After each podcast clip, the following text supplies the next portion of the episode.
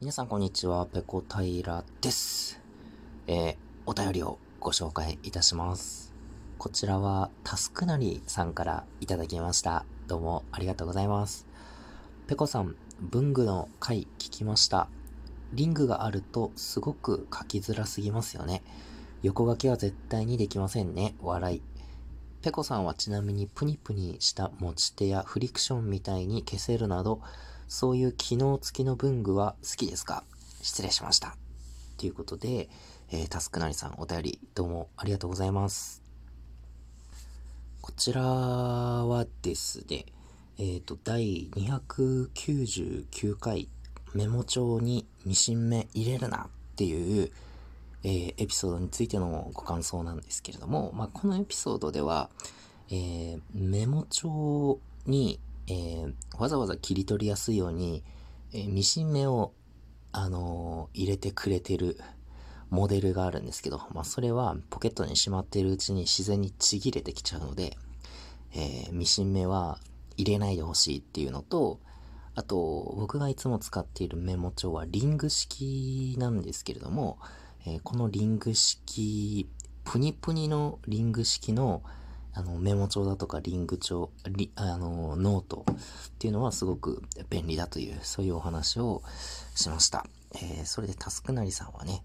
えー、機能付きの文具は、えー、好きですかということで、え、ご質問いただいてるんですけど、そうですね、僕文房具結構買うときはいろいろ比較して考えて買っちゃいますね。例えば、の今手元にあるものだとペンケースあるんですけれども、えー、これがですね、メーカーはどこだっけかな。えー、っとね、多分国用だと思うんですけど、ネオクラッツだったかな。あの、立てられるペンケース。あの普通の横長のペンケースなんですけれども、えー、そのペンケース半分をですね、ペリって、えー、めくって、で、そのままですね、こう、垂直にテーブルに立たせることができるっていうペンケースなんですけれども、これ出たの何年ぐらい前ですかね。もう多分、登場したのは何年も前なんですけれども、あの、僕が買った時は、ちょうど僕メキシコに住んでいて、あとペンケース買い替えたくて、で、このネオクラッツっていうモデルが欲しくてですね、わざわざメキシコから日本に一時帰国する同僚にですね、あの、買ってきてもらって、あの手に入れたと。あの、そこまでしてちょっと欲しかったものなんですけれども、これはすごい便利ですね。いろいろサイズとか、あの、薄さとか、あるんですけど、僕買ったのはですね、結構大きめでいろいろ入る、えー、モデル、もうがっつり仕事で使うものを入れられるような容量のものなんですけれども、えー、もちろん普通のペンケースみたいに使うこともできるんですけど、やっぱりね、こう、ガバッとペロンってめくって、えー、上半分をペロンってめくって、そのまま、えー、デスクの上に置いておけるっていうので、すごい取り出しやすいし見やすいし、すごい便利なんですよ。で、あと、えー、ペンだけじゃなくて、ちょっとした付箋とかね、消しゴムとか入れるスペースもあったりするので、まあ、これは結構、あのー、買ってよかったなっていうものですね。あと、ボールペンだとですね、僕、インク結構好き嫌いがあって、えっ、ー、と、好きなのは、あの、結構ゼブラのインクが好きなんですよ。なんかゼブラだから好きっていうわけじゃなくて、好きなものの共通点を、えー、こう探してったら、あの、ゼブラだったっていう感じなんですけど、一番よく使うのがですね、えー、サラサクリップっていうモデルがあるんですけど、これに、えっ、ー、と、標準で搭載されている、えー、ゲルインクですね、さらっとしたインクの0.7が一番よく使えますかね。こう発色の良さと、こう、すごくストレスなく、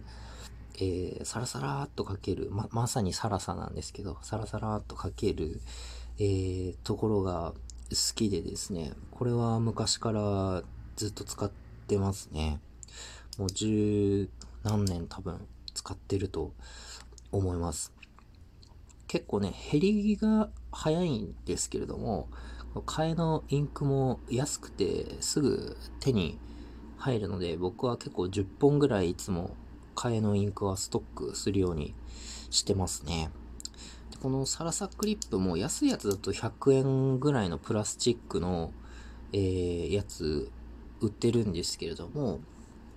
あの、1000円ぐらい出すと、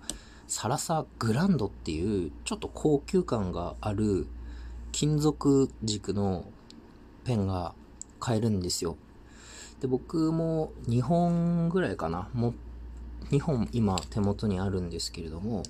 結構ね、あのー、手に持った時、あのー、こうずっしりと、あの、重みがあってですね。でも結構持った時のバランスも良くて書きやすいと。で、見た目もいいっていうので、これは結構持ってますね。なんか大人がこう、スーツの、あのー、内ポケットとかにね、刺してても全然違和感ない、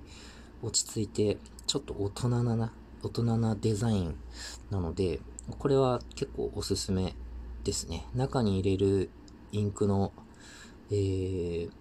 太さ変えて2本持っています。で、今調べたら僕買った時よりだいぶカラーバリエーション増えてて、で、その色味もなんかすごく良さげな感じだったので、えっ、ー、と、ゼブラのね、サラサグランドっていう